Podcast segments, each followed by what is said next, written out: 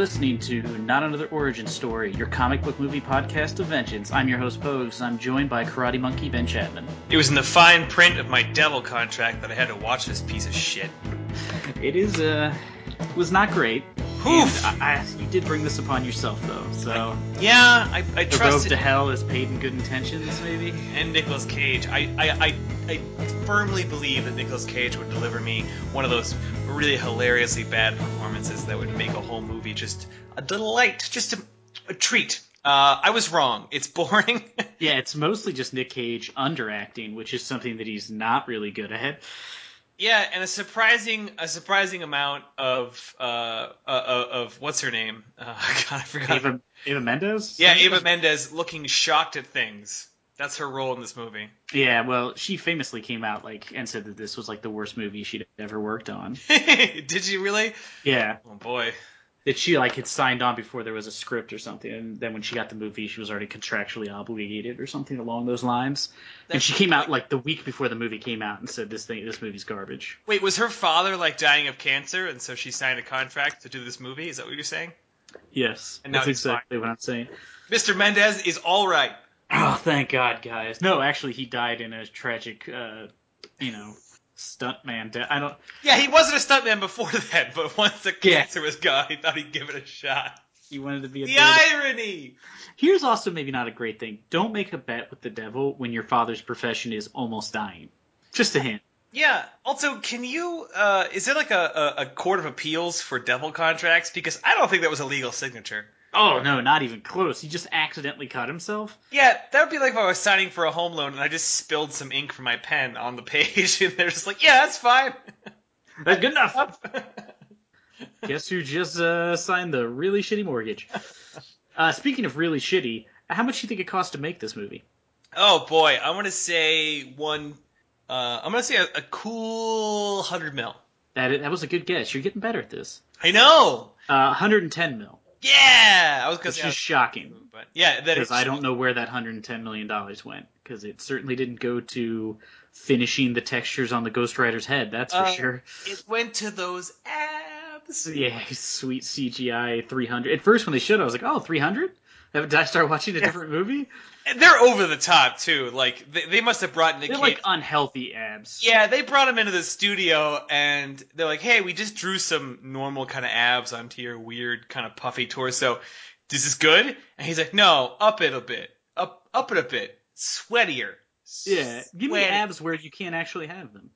I Also, want to look like a like an action figure. It's for one scene that's not necessary. Completely pointless. Yeah. His superpower is that he's a skeleton. Yeah, and he wears his jacket the rest. A skeleton.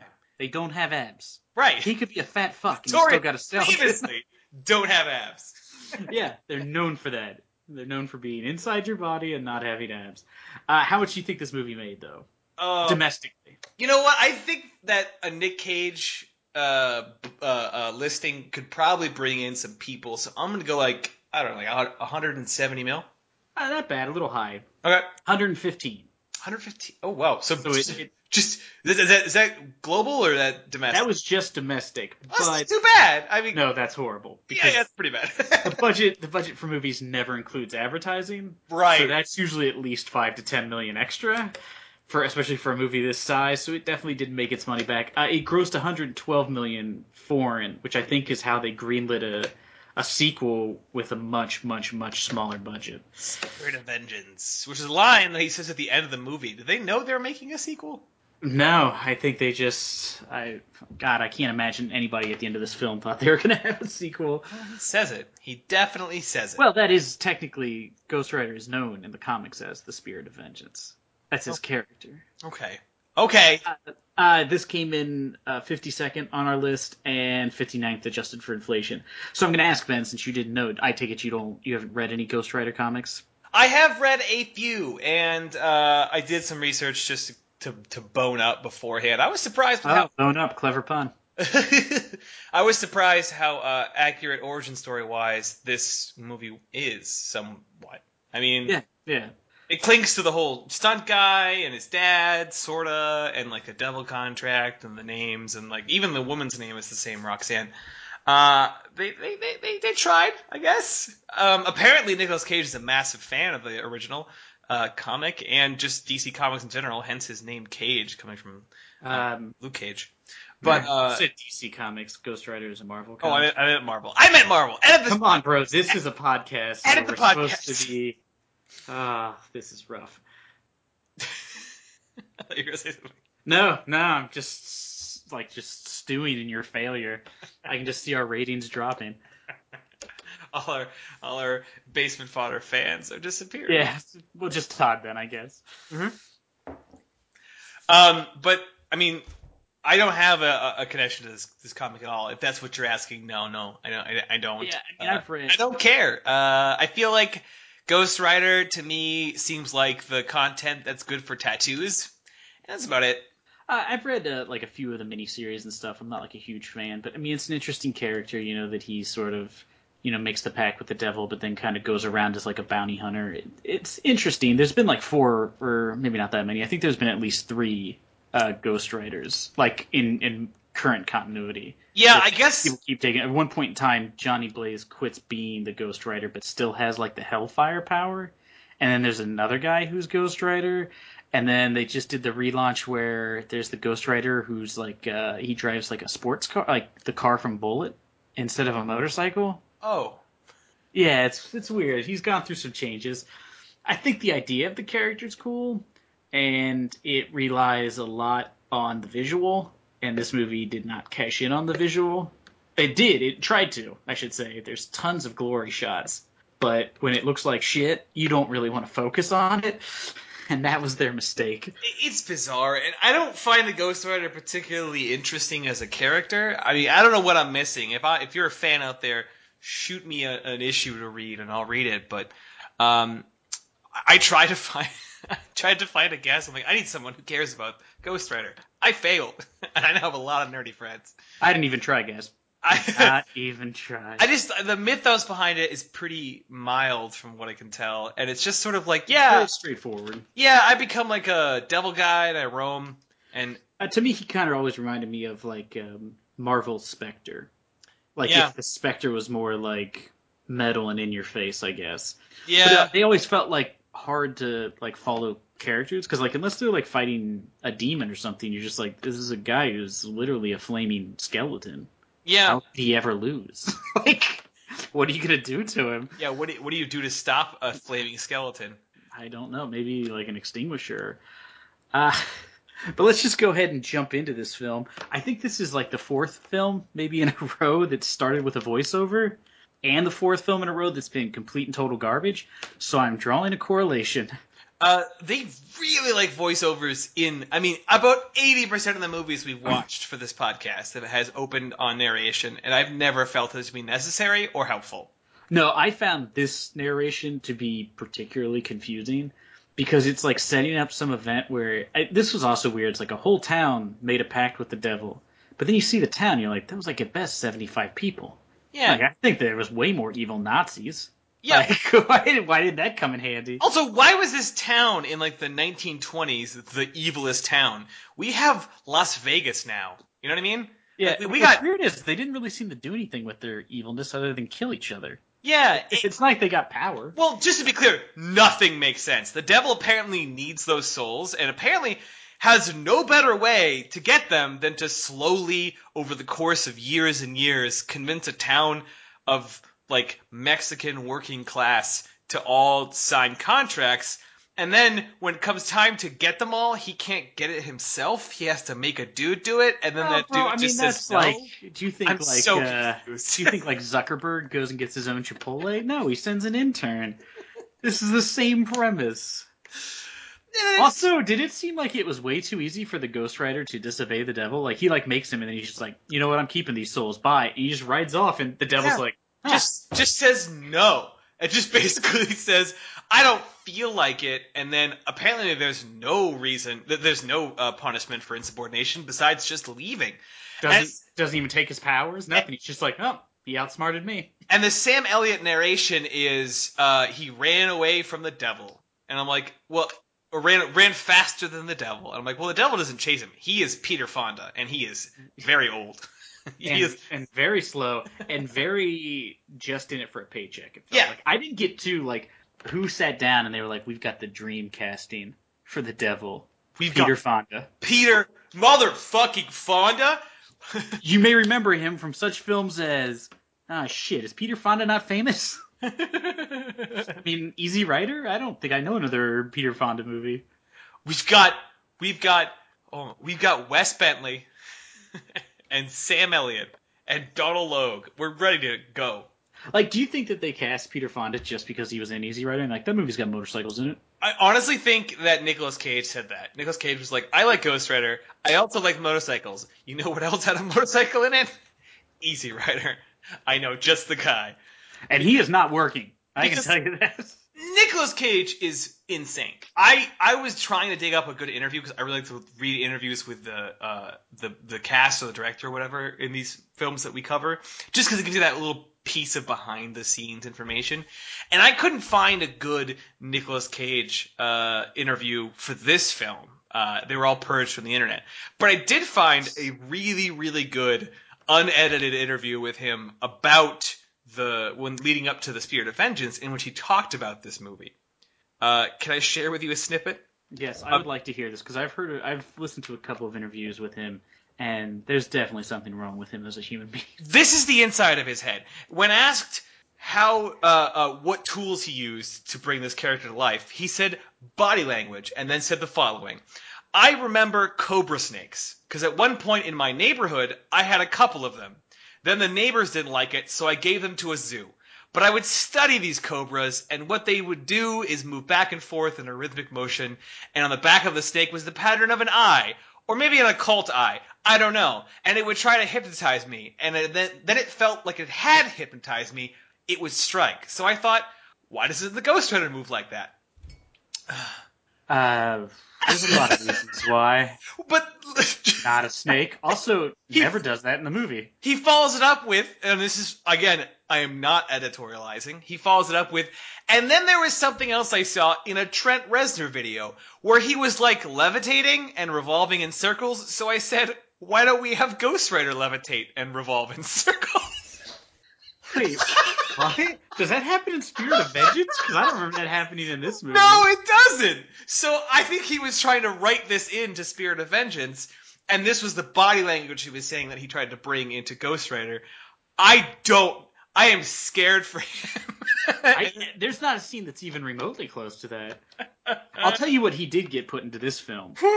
Uh, probably one of the most iconic scenes in cinema history, in which he sits down and does the worst fake laughing I have ever heard in my like just the worst fake laughter I, of a video Yeah. of a monkey doing karate while he eats jelly beans out of a martini glass. red Those- and yellow jelly beans only though, which are Those what were like his suggestions. lemon and strawberry, I guess. Yeah, I mean red's good, but the yellow are terrible.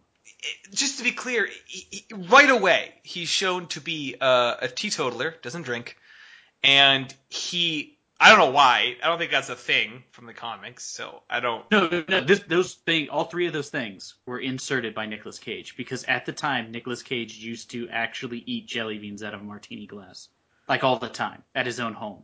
Yeah, And he found videos of monkeys doing karate hilarious, so he told the director, "I want to include those as quirks of Johnny." that is such like a Gary Busey move. you know what I mean? It's like so, but it's so like point like like he's like, all right, this character, he's the spirit of vengeance. Hey, you know what I really want to bring to my character? Can he eat M and M's out of a martini glass? To Yeah. which you're just like, uh, I'm sure the director was like, what? what? Why? Yeah, whatever. Who gives a shit? And then he's like, okay, fine. I'll make them red and yellow, like fire colors, and then we'll go ahead and do that. All right, break. Yeah, it, it was just like a scene, and it's like a scene too, where it's like he turns the TV on, and within like one second of the screen being on, he immediately like burst out into hilarious laughter. It's like I've never seen anything that funny in one second. More importantly, he's on. Oh, to be clear, he's on the trailer of his own, uh, uh, uh, like stunt truck full of a crew that I don't know what they're there for, because he seems to Street arrange. heavies. He seems to arrange his own stunts because later when he does that helicopter stunt, his entire crew is stunned that there's helicopters there. So I don't know what he has the crew for because yeah, I'm I'm also not sure that you want to jump over a machine that's sole purpose is to suck air and push it down. That Oh, just yeah. seems like a dangerous thing to add to the mix. Like I don't think he knows how helicopters work. yeah, like he jumps, he, he decides to jump 15 helicopters, but adds the helicopters last minute. I don't know where you get 15 last minute helicopters or Blackhawks too. Blackhawks, like, military grade helicopter, not like news channel, like full on. Which those I don't even think were those were Blackhawks either. But the thing I will just bring this up because I watched uh, the part of this movie I could. Uh, my brother had come over and we were going to watch it when it after it stopped working. We just gave up and he left. But he was obsessed with during this scene. I should mention that it took me forever to get this to work. I couldn't get it to load to my TV because I'm an idiot. Uh, but during this scene, he kept getting mad every time they said he's going to jump 300 feet on a football field, field goal post to field goal post. And he kept saying, that's not right. And I was like, what do you mean? He was like, the end zones are 30 feet each. So if he's jumping from the field goal post, it's 360 feet. He must have brought it up six times. So I was like, I got to mention this because it really stuck in his craw. but he was very annoyed. It sticks him to my point, so thank him because no, one intelligent planned the most dangerous stunt in the world. Like, No, and if you look at that ramp he's on, there's no way that that would launch him 300 feet. yeah, it's like someone's like ramp from their like a kid would use in his garage. Yeah, it's like at best 15 feet off the ground. Yeah, it's like a driveway ramp. Instantly. Yeah, and he, he, he ramps a football field of helicopters that I don't know where he got, f- f- uh, w- not utilizing his team, who supposedly would probably map things out, measure things, do a few test runs with one helicopter. You know, the things necessary to not die, even if the devil. I mean, honestly, I just kind of wanted him to just like immediately fall into the third helicopter. Yeah, and, just get sucked down and just. and the devil be like, I can't even do something about that. Holy shit. Whoa, I'm just Peter Fonda. What am I gonna do? Look, guys, I gotta tell you, I'm not actually the devil. I- I'm just like a real low level demon. I, I've just been playing up this devil thing because nobody knows what he looks like. But also, this movie begins with him as a kid. Uh, they actually do kind of a good job casting a younger Nicolas Cage in a way. I don't know how. It just felt a little bit right, you know? It's hard to get that perfect he, casting. He doesn't act well either, neither does Nicolas Cage in this one. so- True story. Actually, Ava Mendes' younger version is the worst actress maybe in history. Uh, she is I- horrible. Yeah, I feel like they just put out a call for like uh Latino women. Yeah. And they were like, and they just hit Eva Mendes like a headshot, and they were just like, no, no, no, no. Oh, this girl looks like her. You're hired. Can you act? And she's like, I don't actually speak English. And they're like, good enough. Like, because it does feel like she's never acted before. Whenever they show her, like she doesn't know what she's doing. Yeah, on top of it, when I say that someone was a bad actor or actress in a film, it's mostly because I look back at their performance and I find nothing memorable or, or, or noteworthy. You know what I mean? Like, they didn't do anything for me. They kind of felt clunky. But very rarely am I, like, stunned by someone's bad performance to the point where I notice it in the moment and I go, wow. Like, that happened. I was alone in my living room and she delivered some line like, but Johnny, uh, I love, I love you. And I was just like, wow, that was, that was some bad high school drama shit. I, I'm But that's one of those things too. that got on film. You're, you're almost just like, and the director was like, check the gate, let's move it. Like he wasn't Yeah. like, ooh, can we do that one again? Let's roll. There's a uh, bunch of them. I, I actually wish we could cut audio into this episode because there's a number of moments that I can't. You, if you heard it just alone, you'd be like, that couldn't have come from a blockbuster film. There's no Oh, way. yeah. The dialogue is terrible. The actors are delivering it in such a way to make unnatural sounding dialogue sound even more unnatural. I like his sidekick, the guy on the bus. I, I that actor. I don't know. He's always on like TV shows, but he is a, you know a decent comedic actor. I mean, he's not great, but in this, it is shocking, like how bad everything he says is. I it's just like I- it's weird. It, it's almost like the director was just like try to not be good at your job.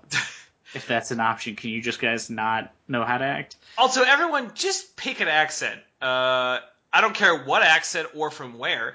It doesn't matter because we're shooting this, origin sequence in what's supposed to be like, I don't know, Texas, but is very, very clearly Australia. It looks like the fucking Serengeti in both of these sequences. I gotta get a shot of it to post. There is that that the one where they're by the tree. Yes! because like, when they were by the tree, I was like, oh shit, where are they supposed? Because I thought that they were supposed to be like in um, California, like they were like at, and all of a sudden they showed that, and I was just like, oh, are they are they like in the middle of like the Nevada desert? Like I couldn't figure out where the fuck they were supposed to be, and to the point, I have no idea where this movie takes place, and I think there was a title card, and I still don't know when this where this movie takes place. Don't know. And the accents won't help because Johnny Blaze has like an Alabama accent, and then his like sidekick has sort of like a Tennessee, Kentucky kind of accent, and then Ava Mendes has no accent, and then No. it's, it's Except, I mean, is disdain an accent? yeah, it's it's baffling.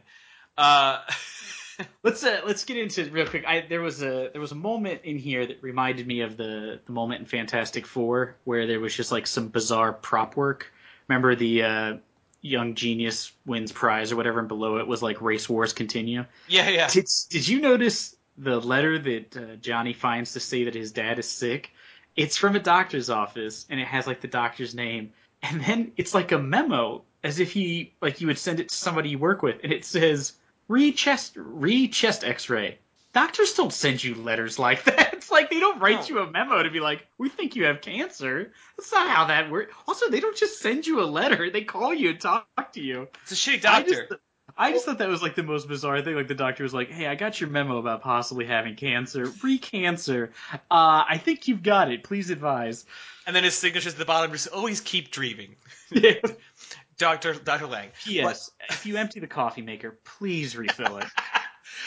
but also a confusing, potentially psychotic doctor because he gets this letter presumably that day, right? Like he, he Yes, has that night, letter. it seems, yes, because he's gotten drunk and he's looking through an old photo album of when Johnny was a kid he's, his wife was still alive. So you assume he got the letter, sees he's going to die, goes to reminisce. a carefully maintained uh, scrapbook, by the way. Very nice, considering they live in a not well maintained trailer. And he is an alcoholic stuntman. Anyway, um, the next morning, which only seems to be maybe about six, seven hours later, because it seems to be the morning, and of course, when you see him passed out, it seems to be like I don't know, like midnight or something.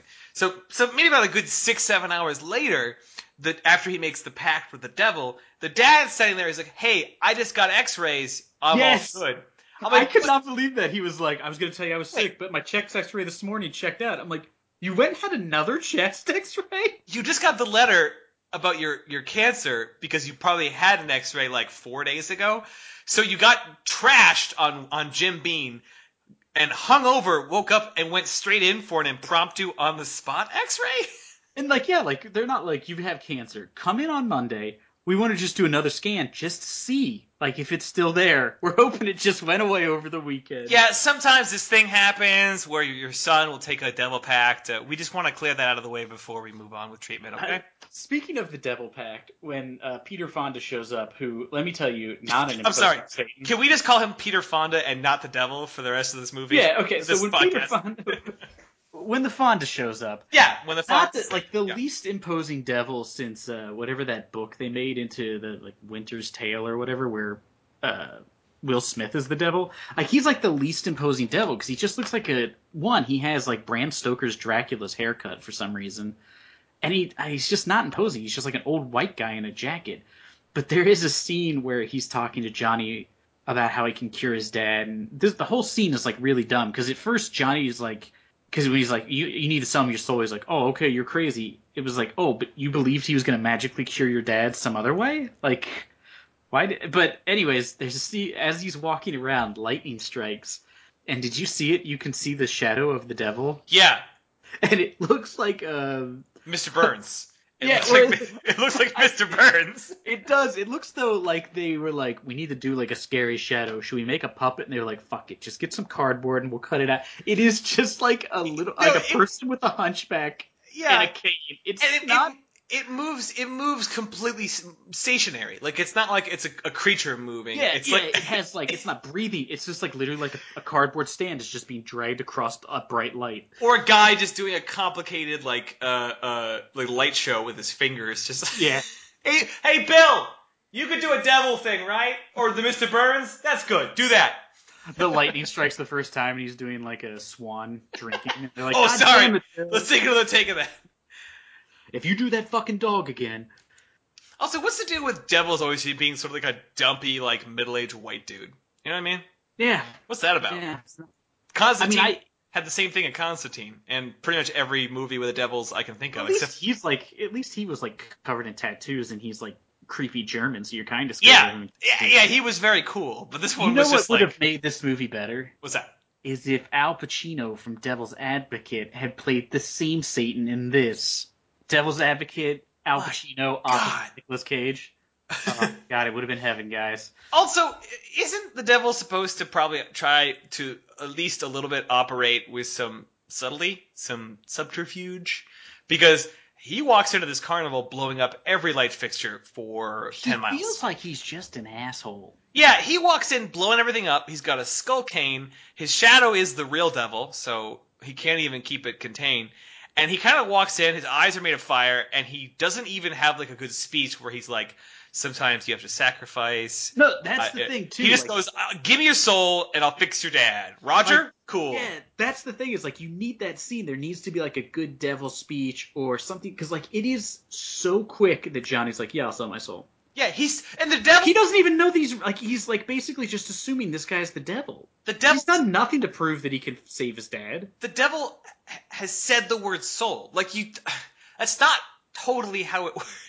Like there's a, there's a million stories written about the devil and a man interacting with the devil for any number of different symbolic purposes. And in that like- case, they take a form that has like a message and they're kind of tricky and deceptive. That's what the devil's all about. They don't walk in blowing up all your fucking fluorescent light bulbs and go, soul please? I'll do something cool. I promise. Like it's the stupidest writing that you could possibly Yeah, like, it would have been better if there had been like a uh, like a voodoo person or like some sort of like you know like in the sideshow of the carnival Right. who had told Johnny like in a beginning scene about how if you drive out to a crossroads at a certain time, there's a crossroads near here, and the devil will show up and you can sell your soul for whatever you want. And when he finds out that his dad's gonna die, maybe like during a stun, he starts coughing up blood. You know, and Johnny races out that night and you know in a in a pitch of like that moment being like I need to save my dad meets the devil and sells his soul instead of just like some old guy being like, "If you give me your soul, I'll cure your dad." Him just being like, "Okay." Yeah, right. That would have some emotional like. Well, and it would also have him at least him be like, "I understand this guy's the devil," because it appears he does not realize he's the devil.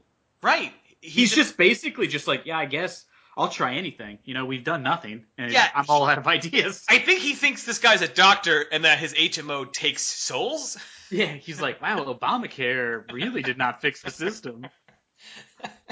Used to be an arm and a leg. Now it's your own fucking soul. Anyway, I also I also did love during the scene where uh, the devil after they I think it's after he you know he kills the dad in the next scene uh, and the dad dies doing a stunt where he just like basically falls off his motorcycle and just rolls like a foot and they're like he's dead. It's like that would not kill anyone, let alone No. a daredevil. maybe some burns. Maybe. But uh, the thing that I love is uh, he's talking to Johnny. He's like, you know, now that you're mine, you you have to leave everything behind. And he does like, you know, he's like, no family. And they cut to him like looking at his dad, and he's like, no, uh, no love or whatever. And it's it's you know the young Ava Mendes, and he's like, no friends. And it's just Johnny pushing. They're all like flashbacks, and it's just Johnny pushing a motorcycle by himself, not talking to anyone. It's like.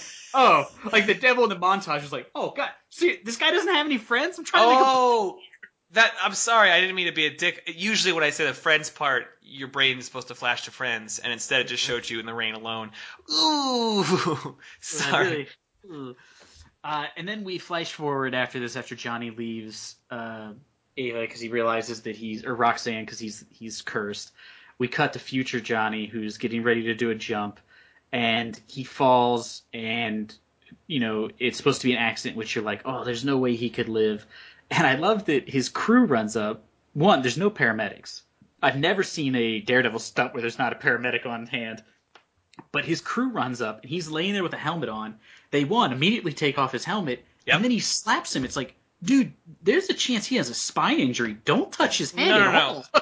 I'm picturing the like the pictogram sort of like guide to what to do when someone sustains a daredevil injury, uh, and it's definitely yank. Uh, just just yank that helmet off. Don't even look for the strap. Just give it a big Yeah. yank.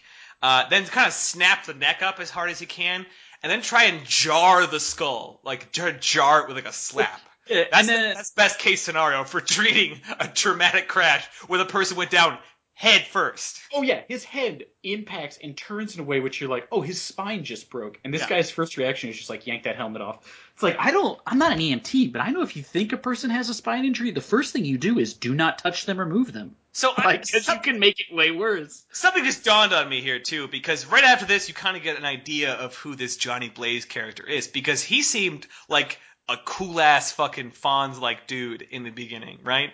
Like he was a little whiny, but he's got like a sharp jacket. You know, he's got like the pretty girl into him. He's a he's a motorcycle riding guy. I mean, that's going to be every girl's dream in their childhood. So he's got to be grow up to be a cool guy, right? No, he listens to the Carpenters. He likes monkey videos. He likes monkey videos so much that wherein when they're in the van, he says, "Don't change the channel. There's a special on Howler Monkeys coming up. I know that because I looked it up in advance." Yeah, and it's Um, insane that he says there is a special on and Howard he drinks jelly beans. He drinks them. They he consumes them like liquor. So It is, yeah. The whole thing, like that whole subplot, is insane. And then it's like the same time he, uh, at one point to show like, I guess for us to be like, isn't he a badass? He's in a locker room before his big stunt, and for some reason there's like a coffee maker, like as if he's in a Denny's, like the kind of like old coffee maker where there's like twelve pots. Why this is in a dressing room in a stadium? But he picks up the pot and just drinks the coffee straight out of it. And we're supposed to be like, oh, he's so hardcore. That coffee's hot. Yeah, It's not hardcore. One, it's very unhygienic. Two, I mean, it's just really stupid. And that But- coffee is not going to be good, guys. But the point I'm getting at is is he's an insane person now. So he can't die because of the devil, right? Or Yeah, excuse, excuse yes. me. He can't die because of his Fonda Fonda contract. Yes, Um, at which point, before every jump, he says, You can't be afraid. It's like, why the fuck is he afraid? He knows he can't die. Right, but maybe maybe he's still able to sustain brain injuries, uh, hence his bizarre behavior patterns. Yeah, the scene where the guy turns off the carpenters and he gets mad, and then later he's like, You're stepping on Karen when he comes in and talks to him while she's singing. I was just like, I don't know who the fuck wrote this. It feels like all of that was like, Nicolas Cage was like, I really like the Carpenters. Right now I'm going through a real Carpenters phase. I want all this bullshit in here. And the director was like, I don't know if that's in the comic. And he's like, It'll play, trust me. also, did you see that point where he was playing uh, a video game with his own character in it? Well, the, the his his friend is playing it. Right, yeah, yeah, that's right. Yeah, his yeah, friend, his like- friends playing Yeah. that game. I like the way they build up the uh, Johnny Blaze, and this is like something that I thought this is like real movie logic. It happens in movies all the time, but the idea that like okay, people like rush up and they're like, "Oh my God, you're Johnny Blaze." Evel Knievel is probably the only truly famous Daredevil to the point where almost everybody knows who Evel. You know, I mean, like if you say the name Evel Knievel, people are like, "Oh yeah, he's the Daredevil," even though he's been retired and he might be dead. Evel Knievel could walk up to me and slap me, and I wouldn't know who. Like I wouldn't recognize him. I don't know what the fuck he looks like. How do these people just recognize Johnny Blaze? He just looks like an old white guy. It's like insane. They he is so famous for doing something which is essentially not that noteworthy. Like I'm sorry. I mean, like, can you name me another famous Daredevil that's alive right now? No. I mean, I think Evel Knievel's son, maybe question mark, but I don't know what the fuck his name is. Uh, Lil Knievel? Level Knievel, maybe. B- Bill Bill Knievel. But the, I, I just thought that that was like, I was like, Martin how bizarre is it that like everyone is just like, yes, fucking Johnny Blaze, and it's just Yeah. like, okay. I, I also love that the uh, on this bus scene they zoom out again. No idea where we are because they're constantly traversing deserts. So maybe they are like in like Australia, like mid Mad Max, like world crashing because it's just like three cities and desert around them. But they're driving past the desert, at which point we're introduced to the villain who looks like he should be like in a CW show. Yeah. Like, should have been like Yes. a like, like the the villain in like One Tree Hill who comes to school and steals the guy's girlfriend or something. That's my man Wes Bentley. Uh, uh, later went on to do Interstellar, American Beauty, Hunger Games. He's done a lot of incredible stuff. This is not one of those things. Well, he shows up one with like sideburns that make him look like he's a really bad Elvis Presley impersonator, and two, within 30 seconds of appearing, they have him immediately mugged a camera. Like one, something you're not supposed to do in film. A, a character's never. That's like you're never supposed to look directly at the camera because there is, you know, the camera's not supposed to be there. They have him do that instantly. And then he shows up at a Hell's Angel bar, which appears to be in the middle of like the Yucatan like salt flats. Like there's nothing around this building. Why the fuck is anybody out there? uh, I sorry, I was trying to bring up. Um, uh, Wes Bentley, uh, in an interview uh, talking about this film later on, uh, said that this was a period of, of his life that was uh, soaked in cocaine. Oh, And so, actually, I don't know if that does explain it because he's very measured in this film. I would have liked him to have been more crazy than if he was coked out. Well, he said that that uh, he basically was accepting movie roles uh, uh, in the interview. He says he was basically accepting movie roles this time just to get money for cocaine.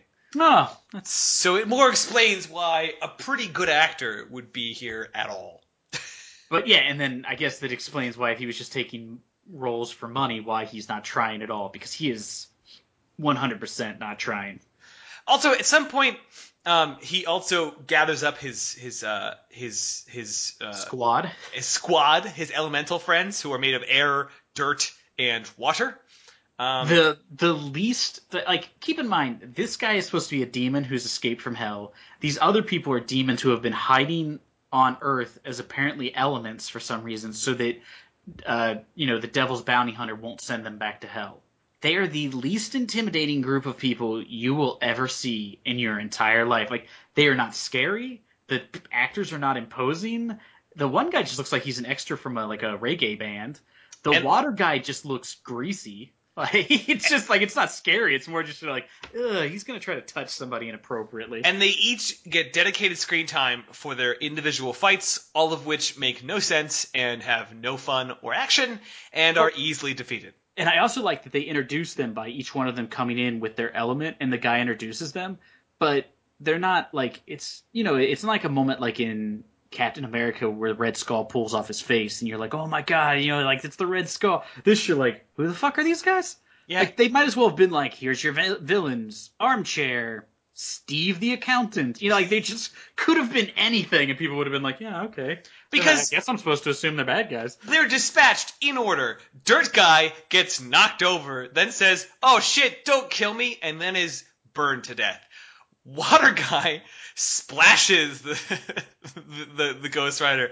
He falls into a puddle. Then instead of becoming water or drowning him or forcing himself in his mouth, uh, something to to like kill the Ghost Rider, Hot. Tell me more about that forcing into. he li- he literally st- as a man in man form strangles him underwater and then when he yeah, goes that felt like he was really doubling down on suffocation. Like Yeah. he was just like, if he doesn't die by suffocation, I got another one to play here. at one point he's just a spooky puddle i'm Yes. not kidding and uh, then the wind guy says you can't hit me with your whip i'm made of air he spins the hot whip and then he says oh fuck that's hot i'm also dead I am not kidding. I'm not making this up. These are the fights in this movie. It the is. fights could have been replaced. Oh my by God. Him just Oh my playing God. chess, and it would have been as interesting. In fact, there are no fights in this movie. There is a kind of a shootout, but that doesn't even constitute a fight at the end because when when Blackheart gets the fucking souls that he seems to then not want because it actually looks pretty horrible, uh, he just walks slowly at Ghost Rider and then they shoot him a lot until he stops living.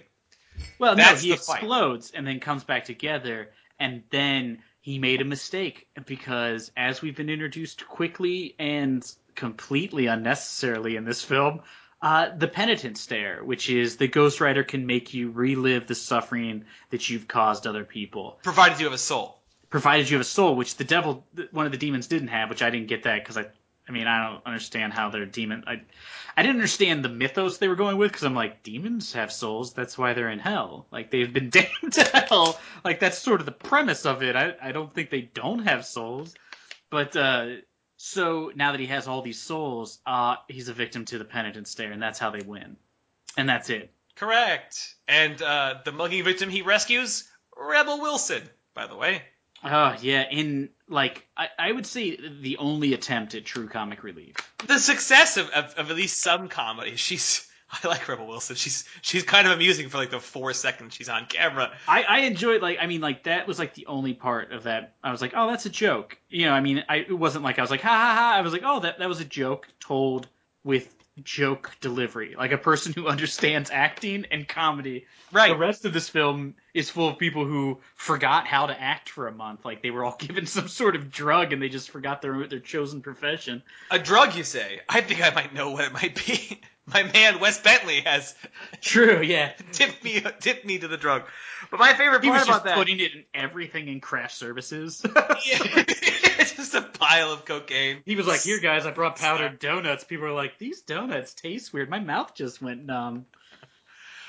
I feel like I can do anything on these donuts. Uh, Um, I enjoyed that during Johnny Cage's big uh, moment on the at the arena with the helicopters.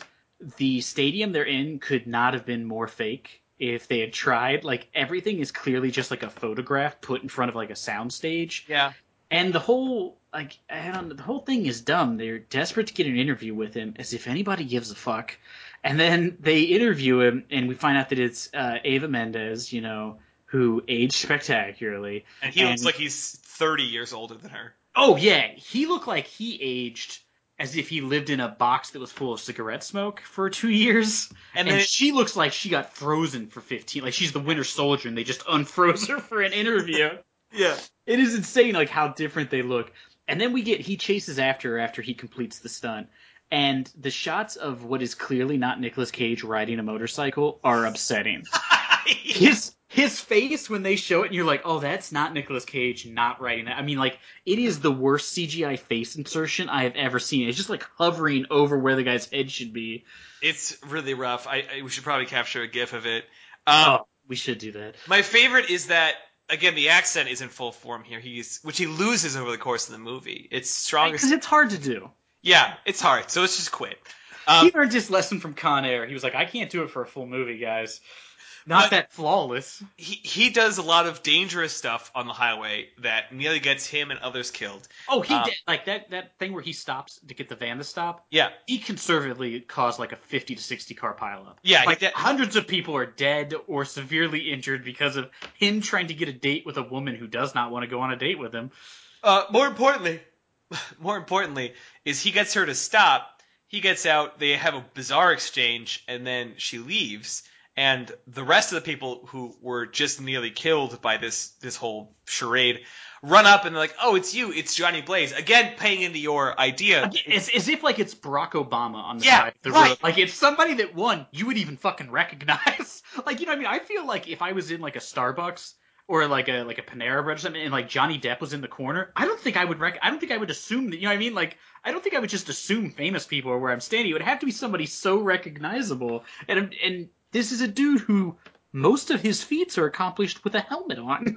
so it seems like it'd be even harder to know who he is. Yeah, uh, but, but my favorite part about this came out awkwardly because he, uh, one of the people runs up to him and says, "Hey, man, hey, Johnny Blaze, my little sister really wants an autograph," and his response is to hold both hands in the air and say 300 feet, 300 feet.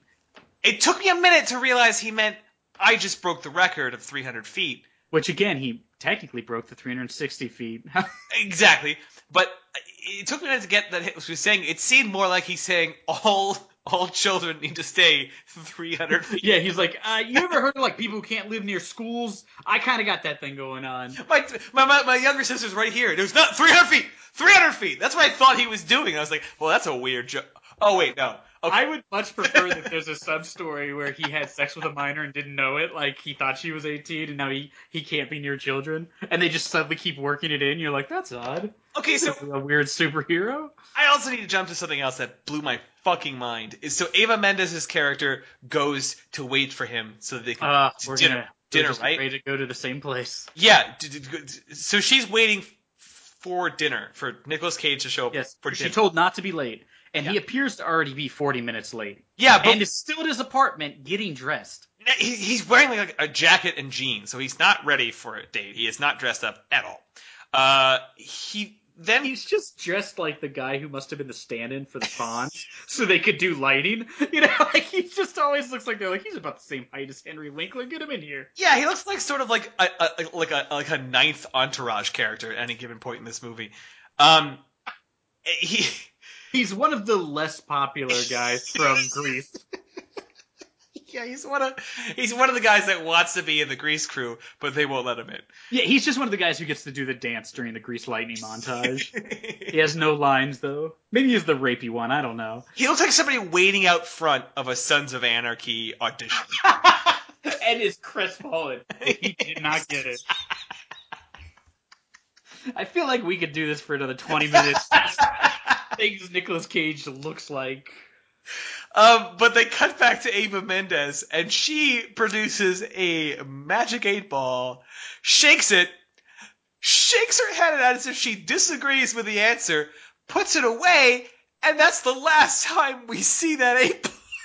It is it like I was sitting there, cut back to her, and I'm like, all right, she's waiting. She bends down to her purse. And I'm like, she's gonna get out her cell phone, call it, and she pulls out. And I'm not like when we say an eight ball, we mean like a Spencer's gift, like an eight ball, Full not like size eight yeah, the ones that are like the size of your fucking head that you're just like, does it need to be that big? She pulls it out and shakes it, and she's in like, I mean, it's like a hotel restaurant, but it's like everybody is in like like suits and stuff.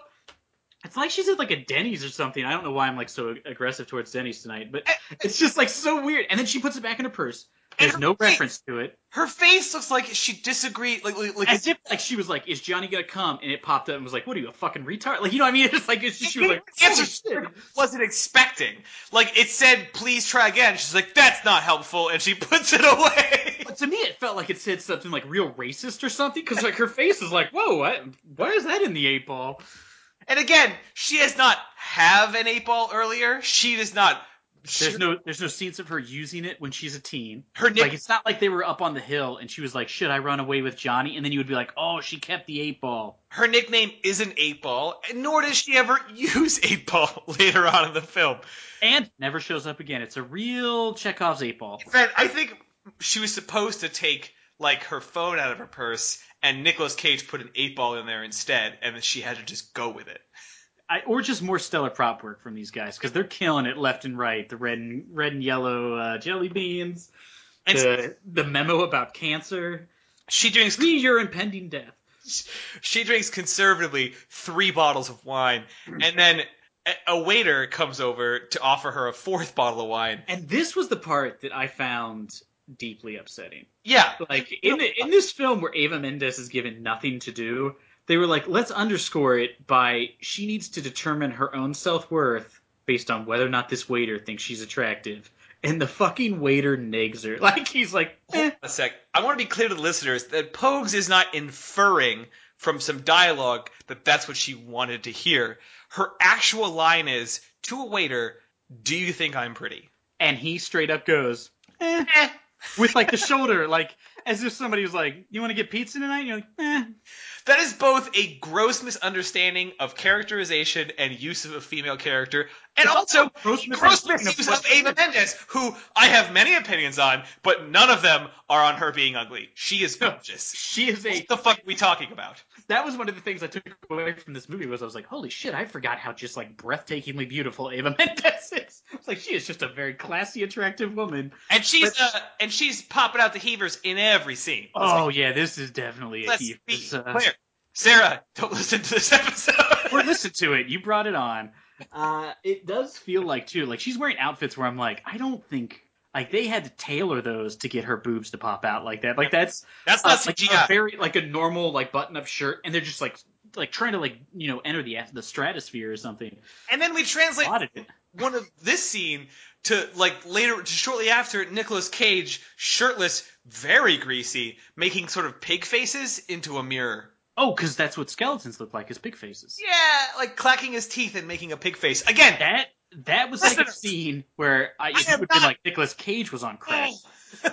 I am not editorializing. I am not making it up. I am not adding hilarious adjectives. These are descriptions of what he's doing. Yeah, he is shirtless in the world's weirdest bathroom apartment situation he's got going on. Yeah. and, he, and it goes on for a very long, like it's like a good minute and a half long scene of him like pressing on his face, pushing his nose up, constantly clacking his teeth as if that's what skeletons are known for. Yeah, the teeth clacking. I, I guess maybe I maybe I just don't know a lot about skeletons. And when he has that dialogue sequence with Ava trying to explain what's going on with him, he does not he does not kill it. No, I feel like the scriptwriter turned in a draft and was like, I'm gonna have to punch up a lot of these moments, and they were like, Cool. Uh, production started two weeks ago.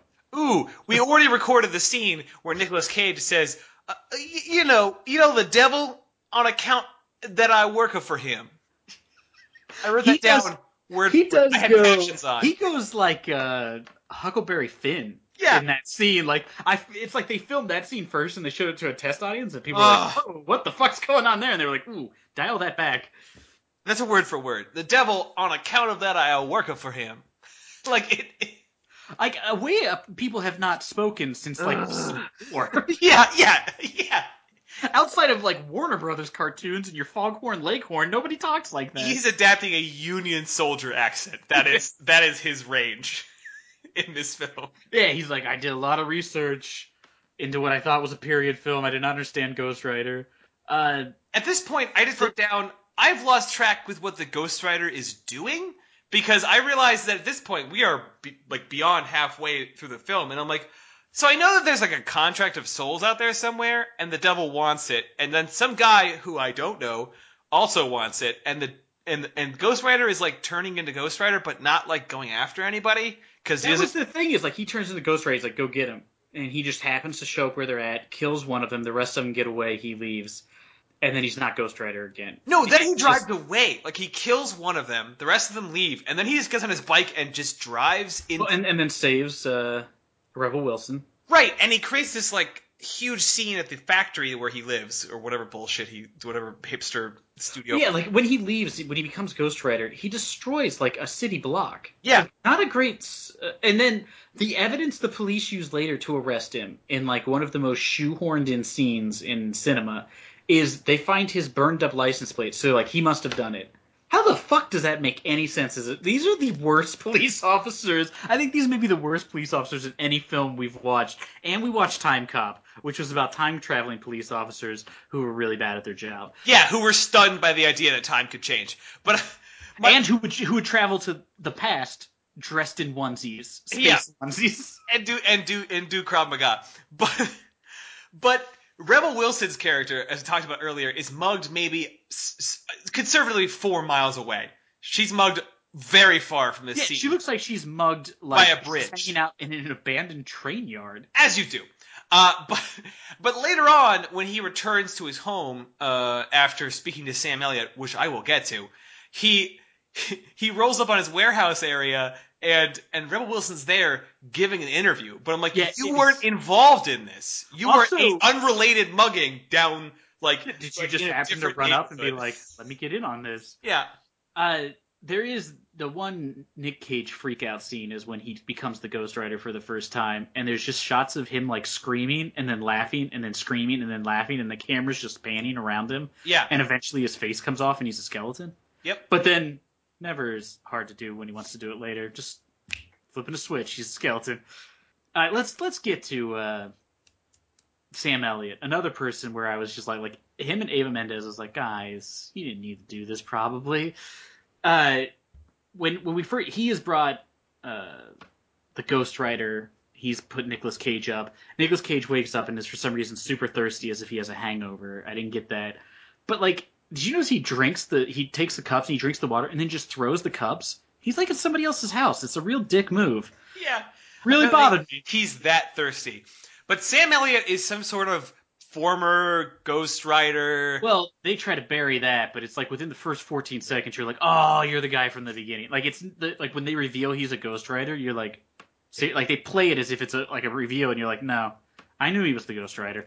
Yeah, because the other Ghost Rider they show you was a cowboy, and then he references a Texas Ranger, and I'm like, let me guess, Sam Elliott, you're gonna Yeah. play the cowboy or the Texas Ranger.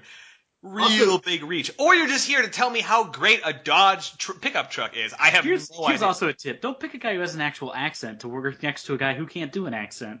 Good point. Uh, but the, Sam Elliott is like his character should have been just been like Joe Exposition. Yeah, Because he, was is there. just there to explain how the Ghost Rider's powers work. That's how we find out what the penitent stare is. Uh, he explains that for some reason the Ghost Rider can only be the Ghost Rider if it's night or he's in a shadow, which I thought was an interesting caveat. Like the Ghost Rider's spirit isn't smart enough to know that it's not night. He's just in like a room without a light on. Yeah, you can trick it. Yeah, like ah, guys, shh, put up an umbrella and I can become the Ghost Yeah, if he just walks around with a big golf umbrella, he's good to go. Yeah, he just carries a parasol with him. What I also enjoy is that in this scene, Nicolas Cage also gets stitched up uh, happily. He doesn't wince at all from being stitched in a massive wound in his shoulder. Also, here's the question: Where did he get the wound? Apparently, from that mugger who stabbed him. Okay, Uh, the mugger stabbed him. He later gets shot and is perfectly fine. My point exactly. I mean, he, gets like shot. He gets stabbed by like a three inch knife by Which a melts. meth addict, which melts in his body, but somehow leaves a massive gash. I mean, we're talking like a good four inch rip down his shoulder. And yet later on, yeah, you're right. The police shoot him about 60 times. Like unload clips into his body. I was waiting for the scene where he comes back to being in Nicolas Cage and instantly dies. like just Yeah, like he's like, you saved it. he just like starts throwing up blood. and all of his organs just spill out. Oh my god, those bullets went right through me, guys. It's so inconsistent what's happening. His character is just getting on a motorcycle and sometimes he's hurt and sometimes punching him hard enough makes his flame go out. Other times just making him f- sad makes his flame go out. Sometimes just like being mean to him makes him turn back to Nicolas Cage and then he turns it back on again. Yeah, it, it's like the way his power works makes no sense. The I feel like the like the stitch up scene was they were just like we need uh you know Sam Elliott to deliver a paragraph worth of an explanation as to what the fuck's happening in this movie because we haven't explained anything. What can they be doing that it wouldn't just be weird that you're just sitting there talking? I that's the only thing I can think of is why they put it in. And they were like, also we have six to seven pages worth of skull and bone puns we need to work into this movie. I think at this point I wrote in my notes like we're 90 minutes in, right? We're 90 minutes in and Nick Cage is the Ghost Rider and he is hooked a police helicopter and he's whizzing it around on a skyscraper and I'm like, why? Like Yeah. Why did he drive up the skyscraper? And I mean, like he he causes more property damage than the alien invasion in Avengers. but he's not after anybody. Like he's No, just, just an asshole. around. And then they come to him, and then they all die because they don't know how to do anything. And then he apparently wants a contract that I don't even know who has, but the Ghost Rider is supposed to stop it. Like there's no plot. There's no Well, tension. no. Here's here's the thing that I find shocking too is uh, the guy ran away with the contract, and they're they're trying to find it. So uh, nobody in like the hundred years since then has just been like, well, why don't we just go ask the caretaker? Who looks an awful lot like the old Ghost Rider. Like, how does nobody know it's him? yeah, how is the devil so worthless? Yeah, the devil is just like, oh, it'd be so much effort to go. Oh, because it's hollowed ground. I guess they can't walk on it. It it seemed like if that was the case, it's just like, oh, then you don't need to hang around. Just The devil stick it in a grave and you're done. the devil can apparently give people this insane power, yet wields none of it himself. This Blackheart guy meets him on the street, and he mentions something about being hollowed ground. I still don't understand why. It looked like an alley, and he can't do anything. Like the devil can't do anything. No, no. And then we find out that uh, even though they kept they keep calling the devil Mephistopheles too, who is not the devil. Those are Right. two different demons, guys. Come on, read your bizarre archaic text, please. Uh, but apparently, this is his son, Cyburns. Cyburns McCokehead Right. is is apparently the devil's son. But like, there's no setup for that. There's no, No. real like. There's no. All of the setup is told, which is not how film works. Right. You know, what I mean, you don't want like the movie shouldn't be be like if in the Spider-Man movie he just did a voiceover of like, all right, so I was at this thing and the spider bit me, and I'm pretty sure that's how I got these powers, and now I can jump really far. Instead of like the montage of him figuring it out, it's like you don't explain away a movie this way. I also the the end of this film has one of the most bizarre like I it, it becomes a two-hander for like 30 seconds when they're to go out to San whatever the hell that place is called where all the all the people's spirits are. I don't know why they're just hanging out in the, empty town. But Sam Elliott's like, "I'll ride with you," and he becomes the ghost, you know, the old Ghost Rider. And then his horse becomes a Ghost Rider, and you're like, "Oh man, it's gonna be like old school Ghost Rider with like a six shooter that shoots fire." And they're gonna be fighting, I guess, the one demon guy who's left. And they ride out there, and Sam Elliott's like, "Stick to the shadows. I only had enough power to do this one more time," and then just rides off. What the fuck? Why did he come? We didn't do anything. What, and what's his where? What's he gonna do next? Like, I mean, I, I didn't understand I mean, I know, I know he's gonna apparently do like Coors Light and Dodge commercials, I guess, for the rest of his life. But I don't understand his character's worth or importance. And yeah, you're right. The the lead up to what could have been at least one cool fight was right and, there. And, and, and then too, if you're gonna Right do there. that, like he shows up and they get into a big fight with uh, McCokehead, and he kills the old Ghost Rider, and you're like, oh, this guy really is hardcore. Nope, nothing. no, He rides. He basically turns into the Ghost Rider to ride out to like uh, Burning Man, and then is like, I'm out. peace. And why can he only transform one more time? Is it like does he have like Spawn's power where it like clicks down every time he does it until he runs out? And then why not just stay in that form and help him fight to the end? Like why why use it just to get out to the desert and then go it late? Yeah, it is such a. It's like they were like, "This is going to be awesome. He's going to turn into, a, you know, a Ghost Rider," and then they were like, "Ooh, we can't afford to do that CGI twice. Like, get him out there, turn him back into Sam Elliott, and get him the fuck out. We can't afford two skulls at once." Nope. Uh, it's too hard for the tech guys. Yeah, oof. And We've then only again- got 110 million, and we Running- spent most of that on Coke for Bentley. Keep keeping on the theme of no character in this movie having any plan or any idea what they're doing. Or any Those- arc. Like, every Right. character basically ends at the same place they were before. Yeah, exactly. Hey, hey, Mark Steven Johnson, writer, director, and screenplay creator. Yeah, when you see that, when I saw it in the credits, I was like, oh, and suddenly a piece clicks into place. Next time you do do a film, just type in, "Hey, what's narrative arc?" into Yahoo Answers, and I, just- I don't care who responds. It's going to be more information than apparently what you have now. Or maybe just ask the studio, be like, hey, can I get like 60 grand to bring in somebody who's seen a script before just to read over this? Yeah. Just that, like, is there like a homeless guy in, in town I can, I can buy a keep- coffee? Keeping with this theme of characters having no fucking purpose or point or or strategy, uh, fucking Ghost Rider's like, "Hey, I have the contract uh for you. I don't know how to kill you or to fight you, but I brought it, and I guess I'll figure it out. Here, don't take it. Oh, you got it. Fuck." Now Yeah, his his plan is shockingly void of a plan, in which he's giving something that he believes will bring hell on earth. and he hands it over, then gets knocked over, uh, and goes, "Oh, you got it. Damn it!" And then he turns into Legion and quotes the Bible. I don't, yeah, I don't even know what the fuck was going on there. And and, and It was like a, again a weird like. There's no reference to like Jesus, the Bible, anything biblical in this movie. Like they talk about the spirit of vengeance and there's the devil. They don't explain. You know, there's no like, well, how did why does God let there be a spirit of vengeance? Blah blah blah. You know, anything.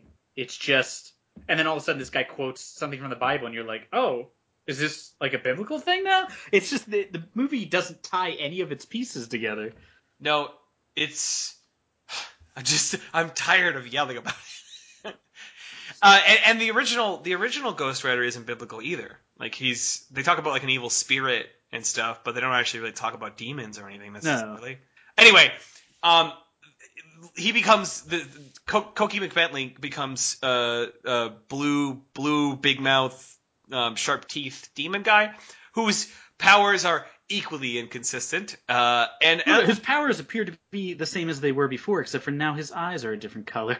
also, why is it that in all these movies, like when the when the villain gets the power that should make them ultimate, they just sort of like don't do anything with it? No, well, because there's still lear- there's a learning curve, man. You know, you got to give him 15. Because he appears to be like made of T2 metal and like invincible and and Yeah, just they- unstoppable. Yet he walks. He doesn't throw fire. He doesn't like like like melt their souls or, or or burn their faces or turn the ground into brimstone. No cool thing happens. He just shoves Nicolas Cage through a wall.